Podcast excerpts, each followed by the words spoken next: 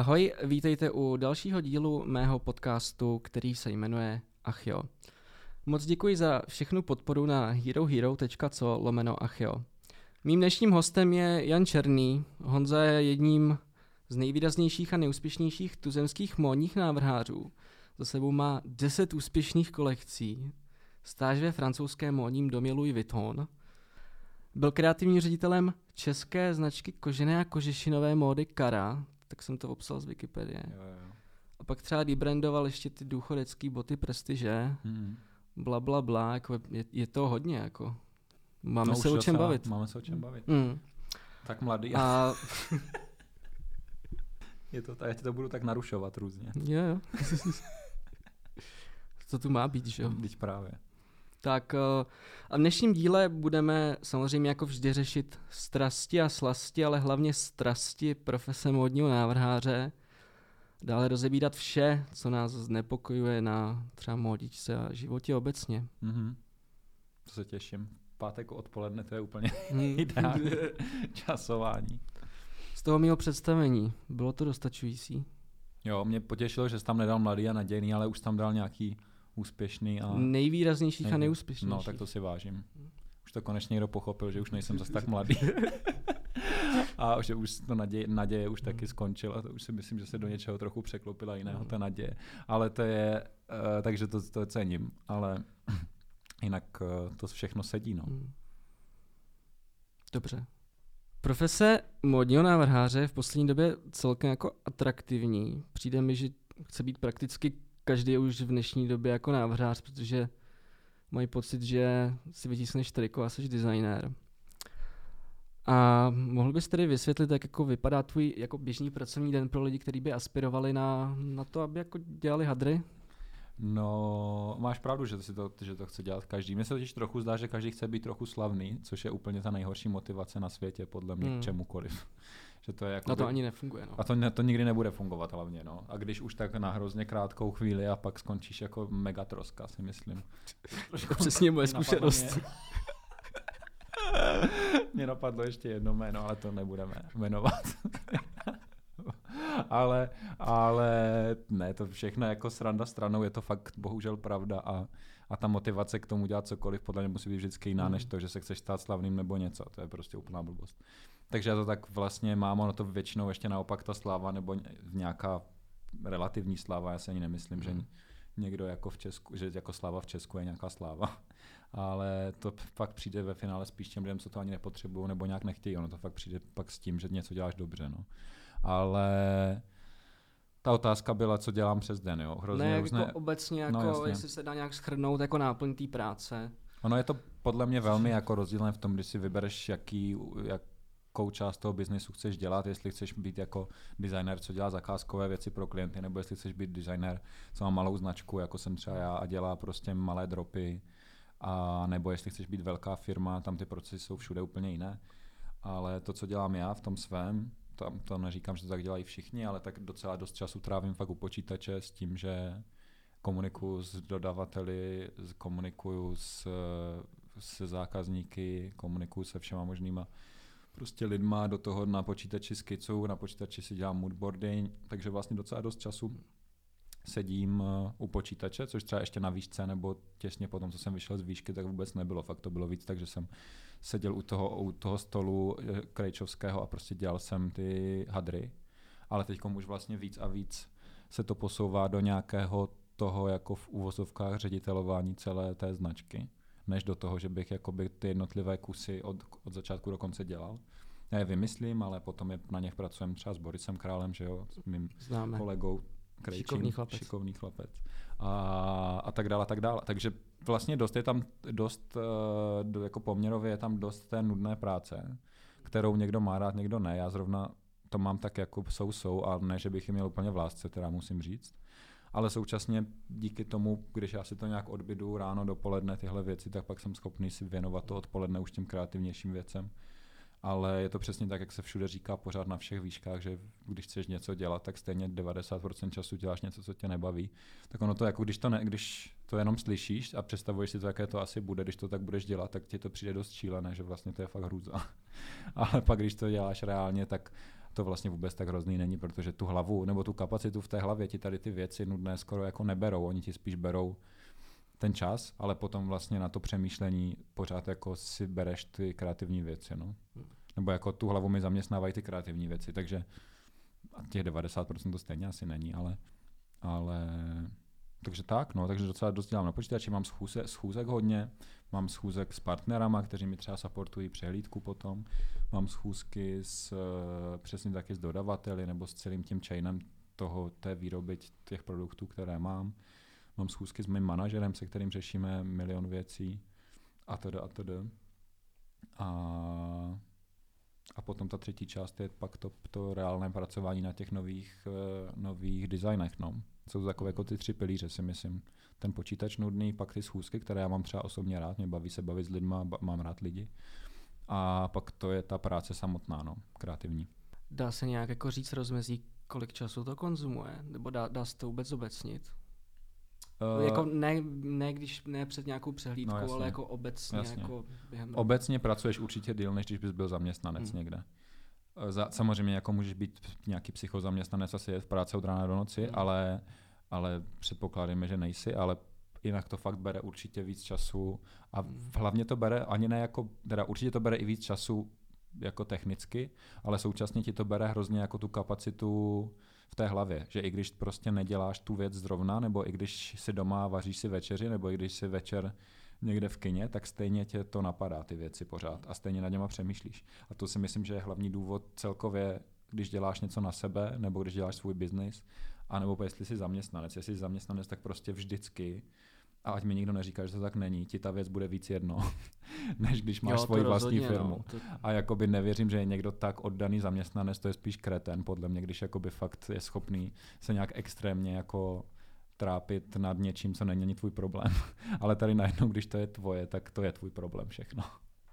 Takže to si uvědomuji, že jako je ten největší rozdíl. Časově jo, časově to určitě bere víc. Já jdu, nevím, teď vstávám okolo sedmé třeba, pracuju do snažím se pracovat třeba do 4 do, do 5, ale to je jako ta nejvolnější část roku, co mám, když pracuji tady takhle. Ale většinou pracuji díl.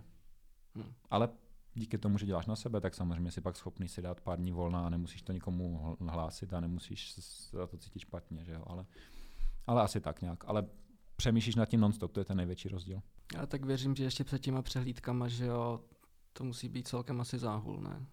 Že to není to jako vstanu v 7 ráno, no, dělám jasný. do 4, ale jako jo, jo, jo. prakticky furt jako do půlnoci. A jenom no, spíš, do nebo... půlnoci úplně ne, ale jo, ale jakoby do večera jo, určitě hmm. do 8 do 9 třeba.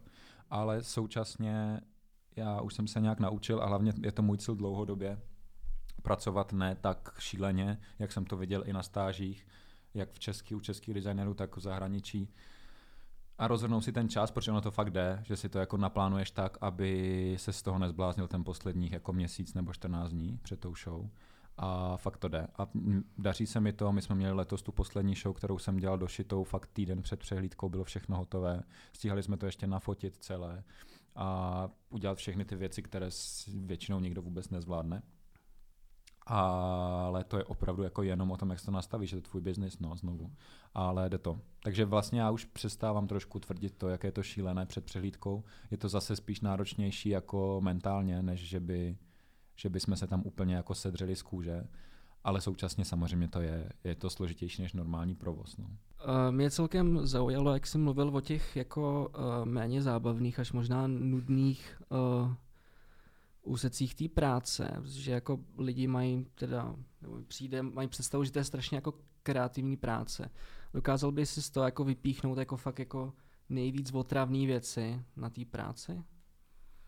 Pro mě to je fakt to, ty nudné věci v počítači, jako třeba jako objednávání nějakých materiálů, což znamená najít si ten vzorek toho materiálu, najít si ty kódy barev na tom vzorku, opisovat správně ty kódy, ještě si to kontrolovat, jestli jsi to obsal hmm. správně, jestli neobjednáváš úplně jinou barvu, než chceš třeba.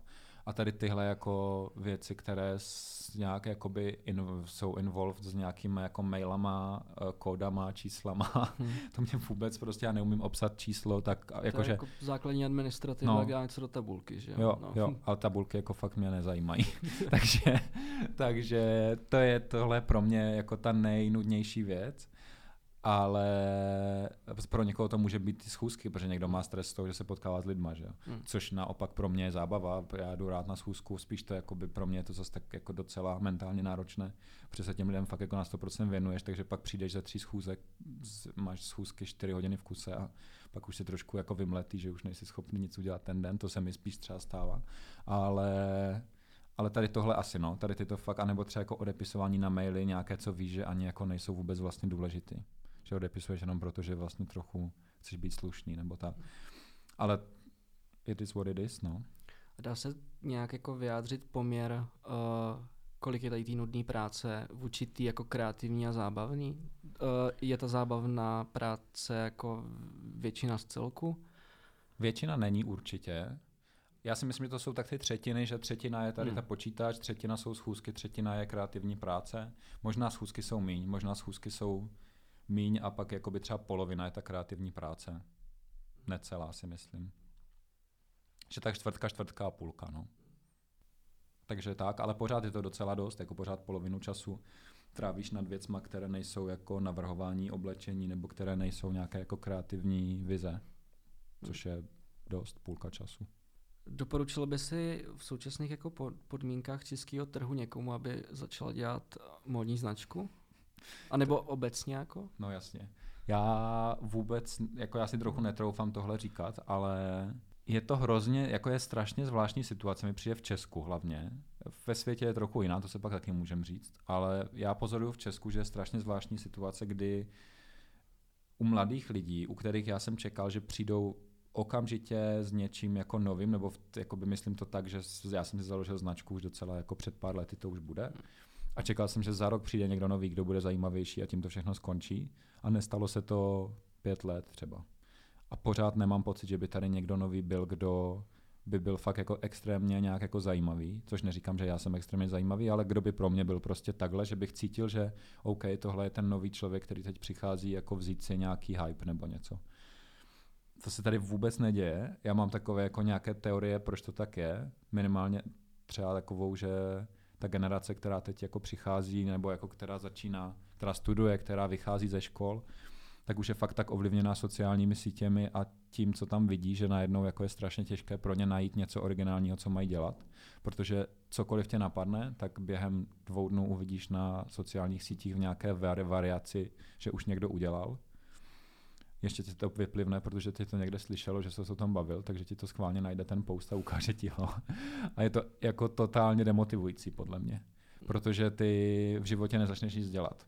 A já si myslím, že to je přesně to, co já jsem vůbec neměl, protože já jsem začínal ty věci dělat a studovat v momentě, kde Instagram fakt jakoby ne, že začínal, on už fakt fungoval nějaké, je docela dlouho, ale vůbec to nebylo tak, že by se tam prezentovaly extrémně nějak všechny značky a něco. A, a měli jsme mnohem větší svobodu v tom ty věci dělat, a, protože ty ty máš nějaký nápad, ale stejně během toho procesu to pak změníš 300krát a stejně to pak vypadá úplně jinak, než chtěl na začátku. A, takže ty stejně bys neudělal to, co uvidíš na té fotce na Instagramu, že už někdo udělal. Ale prostě tě to demotivuje to dělat. A myslím si, že díky tomu to spadá do čím dál víc generičtější tvorby, že pořád prostě vidíme úplně stejné grafické trika, úplně ode všech a úplně stejné mikiny a vůbec nikdo nepřemýšlí nad nějakou formou. No nebo... končí to těma mikinama ano, tričkama. Ano, ano, ano. No. A takže zakládat si novou značku v Česku, nevím, no, jestli máš co nabídnout, tak jo, určitě. Ale musí to prostě dávat smysl a podle mě to nemůže být jenom nějaká tvoje terapie. No. Ty musíš trochu vědět, proč to děláš a pro koho to děláš hlavně. A to neznamená, že vyčúraně musíš vědět, že potřebuji prodat tohle někomu, komu se líbí růžová, tak budu dělat růžové věci, ale ty musíš vědět, co tebe baví a najít si tu subkulturu a vědět, že to dává smysl. To je úplně případ Tobiase, který si našel hmm. něco, co tady nikdo nedělá a našel si subkulturu, která byla nepolíbená tady tímhle, nebo naopak pro kterou nikdo prostě netvořil, i kdyby chtěli. A proto je to takový, pro mě je Tobias velký úspěch a mega mu fandím, že to je prostě super, že si někdo našel nějaký rukopis, který tady prostě není. Poznámka redakce Tobias je Tobias Equipment. Uh, najděte si na Instagramu, uvidíte, o čem je řeč. Yes. Jsou takové gamingové věci, hmm.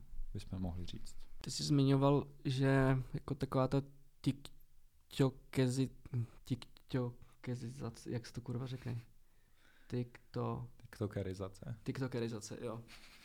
Ty jsi zmiňoval, že de facto taková ta TikTokerizace toho modního průmyslu může jako demotivovat uh, nováčky od toho, aby do toho stoupili a pustili se ně, něco dělat. Ty jsi teda začínal dřív, takže ze začátku to na tebe nepůsobilo, ale působí to na tebe nějak teď? Mm-mm, nemyslím si. Vůbec. Protože mě, jakoby, já jsem si úplně jistý tím, že ti neovlivní, že ti to jakoby ne ovlivní tu tvorbu. To je to, co jsem říkal, že já si myslím, že ten produkt, který ty pak uděláš, hmm. i když ho uvidíš, že někdo udělal nějaký nápad, který tebe napadl, ty ho začneš rozvíjet a začneš na něm OK, nemůže to, tvůj proces vypadat tak, že to, co chci udělat, tak udělám na první dobrou a to vydám, tak to pak bude vypadat stejně. Ale já většinou mám ten proces tak, to, takový, že tu věc fakt xkrát pře, jakoby ještě trošku nějak upravím, pře, vylepším, předělám, takže fakt z toho vznikne úplně jiná věc. A já když tohle vím, tak já jsem úplně v pohodě s tím to prostě rozjet protože ty stejné, prostě v tom, nějak to funguje v tom vesmíru, že občas ty stejné nápady jsou. No. Já to vidím xkrát, že prostě 300krát, to jak teď Heliot Emil přehlídka v Paříži, kde byl hořící člověk. Mm. Přesně jsme si s Jakubem říkali před mojí show, která se jmenovala A Boy Who Plays With Fire, že bychom dali jednoho kluka posledního hořícího, ale pak to bylo komplikované kvůli tomu, že tam byly nízké stropy a ty stropy byly se sádroše a tak, takže to prostě nešlo udělat. A ejhle, je to tady prostě za měsíc, nebo za dva měsíce po té show mojí. A to jsou přesně ty věci, jako by hořící člověk na catwalku nebyl několik let určitě. A teď jako by se to vlastně takhle potkalo. Neříkám, že někdo někoho ovlivňuje, to vůbec spíše já věřím v takové jakoby to, že se to může prostě nějak napadnout stejné lidi ve stejný čas třeba. A, ale ta jejich show vypadala úplně jinak než moje, že Takže to jsou tady tyhle věci, no, který prostě já se toho nebojím, protože vím, že tu věc pak úplně změním ale je to jenom tím, že mám tu zkušenost, že mám tu zkušenost, že to tak funguje. A ty děcka, když tu zkušenost nemají, tak se toho leknou a najednou to ne, neudělají tu věc. Ale tak my jsme hlavně jako v době, kdy už de facto všechno bylo vymyšlené. Hmm. Hmm. Není už jako v podstatě co vymyslet novýho. Tak modně může dělat no, technologicky jak... vyspělejší věci, no. které mě třeba osobně úplně nebaví.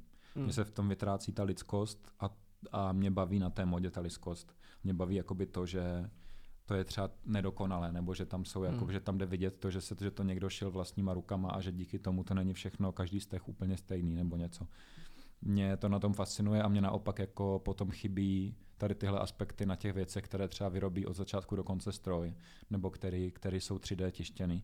Pro mě je to jako bez, bez duše ty věci, hrozně. Hmm.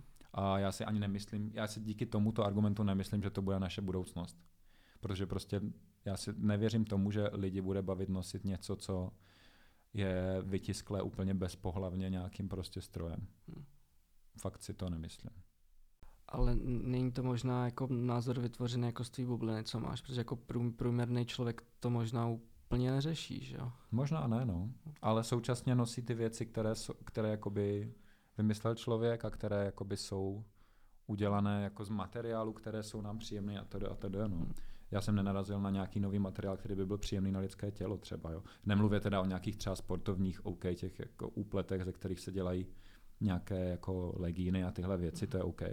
Ale takové ty jako fakt technické, nepromokavé věci, to jsou takové spíš jako ulity, které ti pomůžou proti nějakému počasí nebo něco takového, ale nic není jako kouzy vůbec, nebo nic mm. není v čem ti by, by ti bylo příjemně. To jsou spíš fakt takové jako brnění, které ti pomůžou na něco třeba. Já, já úplně nesnáším polyester, to fakt jako hmm. nedávám. Mm. Já to na kůži a no právě. rozbrečím Same. se pomalu. No, rozbrečíš se, tvoje podpaži se taky rozbrečí, no. tak smrdíš potom.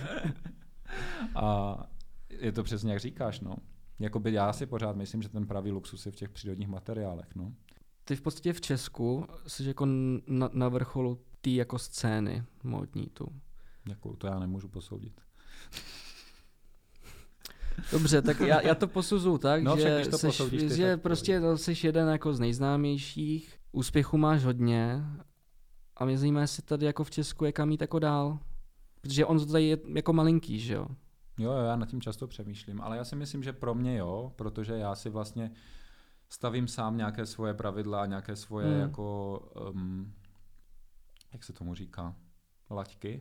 Díky tomu vlastně já poznám, že v něco dělám asi pravděpodobně skoro nejlíp, že už vlastně se vůbec nedívám na to, co dělají ostatní a jenom si stavím ty laťky sám pro sebe dál. Že už mi je nestaví ty ostatní. Před do, dlouhé, do, do, jakoby dlouhou dobu mi je stavěli ty ostatní designéři nebo nějaké eventy, co tu jsou a tak. Ale najednou jsem zjistil, že já jsem schopný sám ne já sám, ale jako ta moje značka, je schopná vyprodukovat event a vyprodukovat kolekci, kterou vlastně tady nikdo neudělal nikdy. A to se stalo teď na té poslední show třeba, že jo, kde bylo přes tisíc lidí a, a byla postavená, jako byl postavený Fashion Week kvůli jedné přehlídce v podstatě. A přes tisíc lidí je, je to je, eh, jak se tomu říká, přes tisíc lidí je kapacita, kterou tady jako na žádné show na Fashion Weeku jako skoro nikdy nebyla. A určitě nebyla na žádné show jakoby jednotlivého designéra.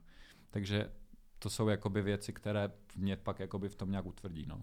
Ale takže tím, jak si nastavím ty svoje pravidla, tak mě to baví. A mě pořád, jako já vím, že tady je pořád ještě jako hodně prostoru se zdokonalit a hodně prostoru, co ukázat, protože pořád uh, vím, že to jde udělat líp i díky tomu, že jsem to viděl v Paříži, díky tomu, že to prostě sleduju a vím, jak to jde dělat a baví mě to, to posouvat prostě pořád. A myslím, že to jde i vidět, že prostě teď ta poslední show byla úplně jinde než ta minulá třeba a tak, že to fakt jako se posouvá dál a dál, no.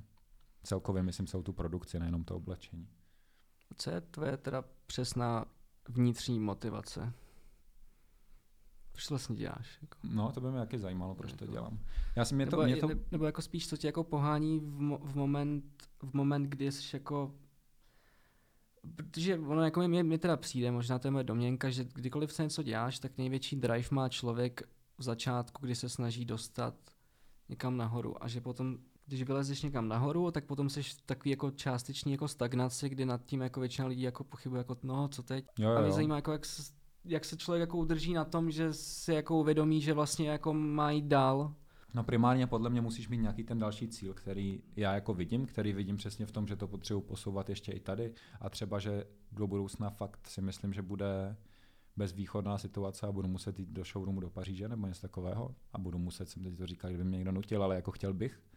Takže to je taková nějaká jako dlouhodobá vize pro tu značku, že určitě prostě pokrab bude růst a zaslouží si to. A díky tomu já vlastně nemám ten pocit té stagnace, ale současně vím, co přesně co říkáš tím, že když se ti najednou něco podaří a to souvisí i s tím, že už se ti podaří nějak jako vydělat nějaké peníze, takže relativně nemusíš bojovat o každý rohlík. A v ten moment ty si jakoby tak říkáš, tak OK, tak buď tady budu hrabat, hrabat dál, anebo si nějak trochu třeba zpomalím a, a budu si víc užívat i život, což dělám trochu já teďkom, že, že, že se fakt nesnažím, jako že pořád jenom nemakám a snažím se trošku jako mít nějaký svůj volný čas, který jsem dlouhou dobu fakt úplně ignoroval, že by něco takového existovalo. a, a najednou nad tím začneš přemýšlet, přesně jak říkáš, jako také jsem začal za poslední třeba rok nad těma svýma věcma a nad tím smyslem toho všeho přemýšlet. Ale nějakým způsobem mě to prostě že nedál, že mě i to, že cítím, že prostě umím to, co dělám, nebo baví mě to, co dělám. Mám nějaké lidi za sebou, které to taky baví, kteří ty věci konzumují, kupují které, kteří mě za nějaký, jako to, co se mi podařilo v životě, prostě berou. A fakt cítím tu zodpovědnost vůči těmto lidem a nechci je jako zklamat. No. A chci jim pořád jako dávat věci, které jim budou dělat radost. A současně je to i ta třetí jakoby v nějaká motivace je samozřejmě ta, že to je nějaký tvůj biznis, který ty chceš, aby rostl. No. Pro mě je to vlastně, já jsem pochopil, že je to biznis fakt docela nedávno. A začal jsem nad tím přemýšlet spíš až tehdy, když jsem okolo sebe začal mít lidi, kteřím, kterým se daří v jiných třeba odvětvích a viděl jsem, jak přemýšlí nad těma věcmi mnohem víc biznisové, než když jsem já kdy přemýšlel. A to si myslím, že vždycky jsem měl nějakého trochu jako obchodního ducha. Ale pak samozřejmě vidíš, že to jde dělat milionkrát líp ještě a že nad tím bude přemýšlet úplně jinak.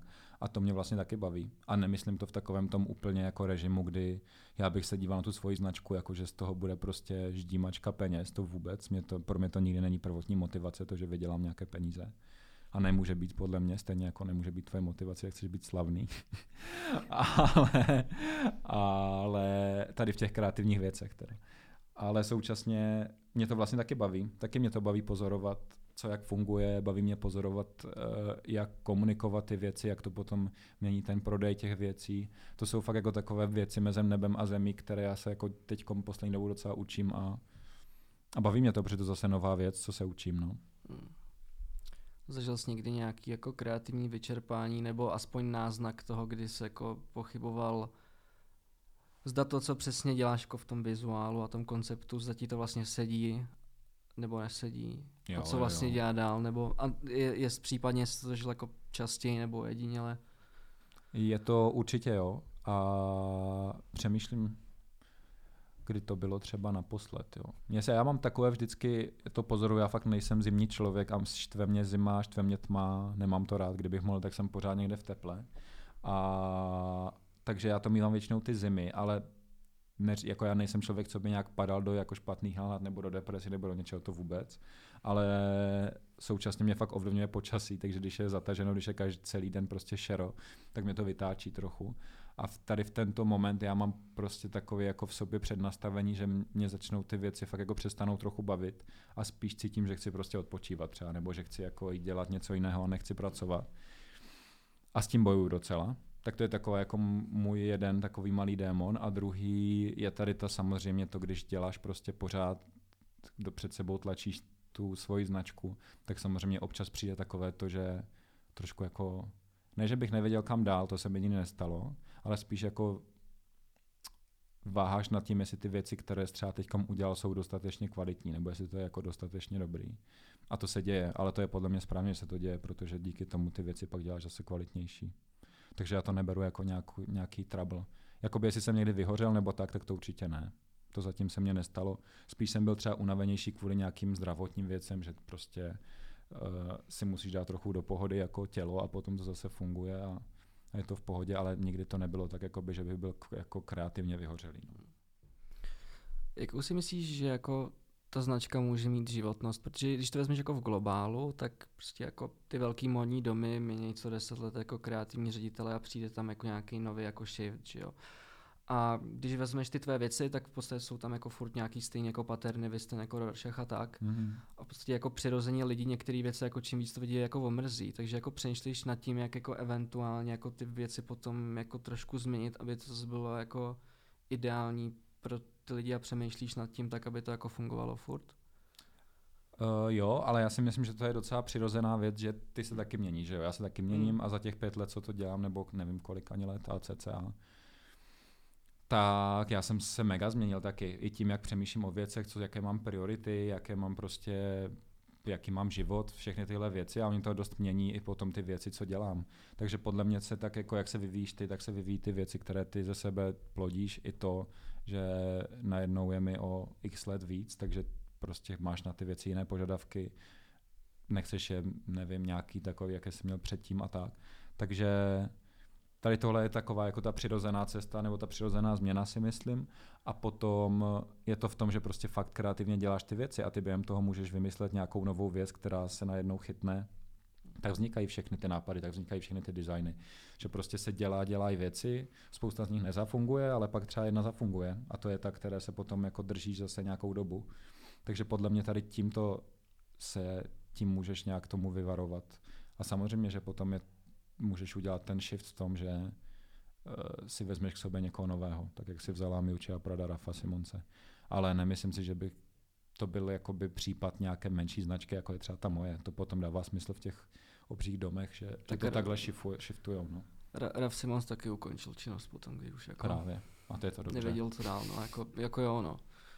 To si vážím. A to, to jakoby, si myslím, že, by, že to, to je v dnešním světě velmi podle mě jedi, jako ojedinělé, že by si někdo řekl, že už fakt řekl všechno, co chtěl a skončil to. A cením to dost. No. Hmm. Ty jsi byl teda ještě jako před nedávném, asi rok a půl, dva možná, možná neumím počítat, eh, kreativním ředitelem Kary, což je teda česká jako velice známá kožešinová firma. Měl jsi tam jako úkol to omladit, protože mají starou klientelu, která prostě jako nebude žít na furt. Tak... Stejně jako my. No. Jo, ale musí střídat ty generace a nakonec to nevyšlo, protože covid jak jsi to tu dobu vnímal? Byl jsi tam jako smutný, že jsi tam nenaplnil ten svůj cíl? Nebo? Smutný jsem úplně nebyl, ale je to prostě podle mě trochu škoda v tom, že my jsme nevyrobili většinu těch věcí, co jsem navrhnul. Že tam to fakt skončilo v takový blbý moment, kdy my jsme měli udělané vzorky těch mých věcí, takže ono fakt to bylo ready, tam stačilo zaplatit výrobu a, a potvrdit, kolik se čeho vyrobí a ty věci by se reálně vyrobily a byly by tady. Ale to se nestalo, takže vlastně většina z těch mých věcí, které jsem navrhnul, kromě jedné kabelky a nějakých péřovek, jsou jenom ve vzorcích a existuje jeden kus na světě a Bůh ví kde, takže, takže to je vlastně tohle je, ta, tohle je podle mě ta škoda, která jakoby se tam stala. ale současně já nikdy jako nějak neplaču nad tím, co se stane. Jako pro mě je to prostě, že se to stalo, byla to pro mě super kapitola, mě to mega bavilo tam, to dělat, ty věci. Bylo to pro mě super i v tom, jak jsem vlastně díky tomu, já jsem tam nastoupil hned po tom, co jsem se vrátil z Louis Vuitton, a takže to pro mě byla i taková hrozně jako zjednodušení toho přestěhování se do Prahy, protože jsem věděl, že tam budu pracovat, že budu mít nějaký plat, takže jsem jako se nemusel stresovat s tím, že si můžu najít v klidu byt a tak. A bylo to super, no. Ale zpětně, zpětně jsem třeba viděl, že jsem fakt potom neměl díky tomu moc prostor na svoji vlastní značku tehdy.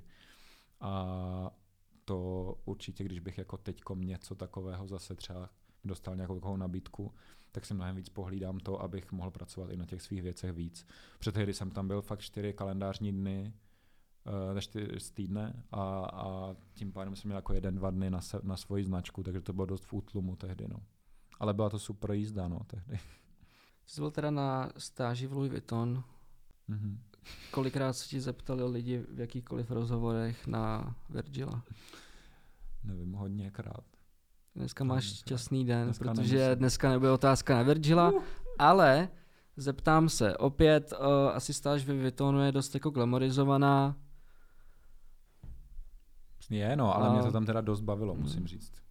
Fakt zpětně. A nenajdeš tam ani jednu věc, co ne, fakt ne. Třeba... Jakoby tam se, tam se tak jako spojilo to, že je to za prvé obrovská firma, takže tam je ten systém té práce takový, že nikdo jakoby si nedovolí ti něco dělat.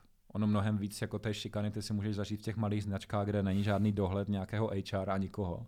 Ale tady vlastně fakt nikdo si nedovolil nic na nikoho, že fakt se tam dost ctily nějaké jako zásady té společnosti. A současně prostě ty designéři poznali docela rychle, že jsem dobrý, no. že, mi, že ty hmm. věci jdou a že se na mě můžou spolehnout, což je to jediné, co ty chceš. To znám já sám od svých stážistů, že ty potřebuješ, aby se na ty stážisty mohl trochu spolehnout, aby ti trochu ulehčili tu práci. Jasně, oni jsou tam, aby se něco naučili, ale současně to je něco za něco, takže oni ti mají pomoct. Že jo? A pak jako zpětně se na to dívám, jak ty moji spolustážisti byli fakt neschopní extrémně. Teď jsme se o tom s někým nedávno zase bavili a mě fakt jako jak víc a víc jsem od toho už odpojený, tak tam nemám už tak jako emoční nějakou vazbu na tu éru, co jsem tam byl, tak mi dochází, jak byly fakt nemožné ty dvě holky, co tam se mnou byly. Hmm. A i když byly z mnohem prestižnější školy a uměli francouzsky, takže se jim mnohem jako líp mohli i navázat vztahy s těma designérama, tak prostě vůbec to tam jako nekliklo. A stalo se pak v jeden moment to, že designéři mě si stěžovali na ty stážisty, jakože přede mnou je pomlouvali a já jsem jim říkal, tak jako co vám mám na to říct.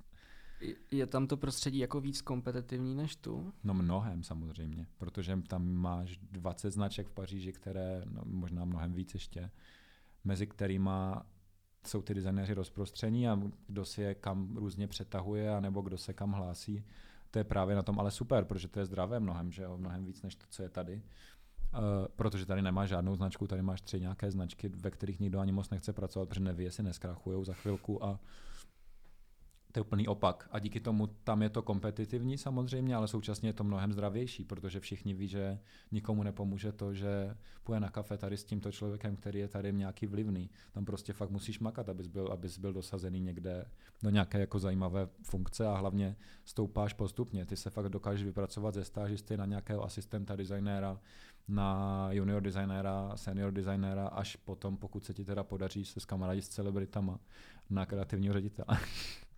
A tady vidíš, co se stalo. Já jsem měl po škole, vrátil jsem se ze stáže a byl jsem kreativní ředitel, protože tady prostě vůbec neexistují ty funkce mezi tím. A to je škoda, ale it is what it is, prostě jsme malá země, tak jako by tady nemůžeme nikdy čekat, že to tak bude. Hmm. Tady můžeš si dělat kariéru, když chceš dělat v jiných eh, od oborech, které tady jsou větší, ale tohle je prostě malinké tady, no. To by bylo vše z veřejného podcastu. Ano.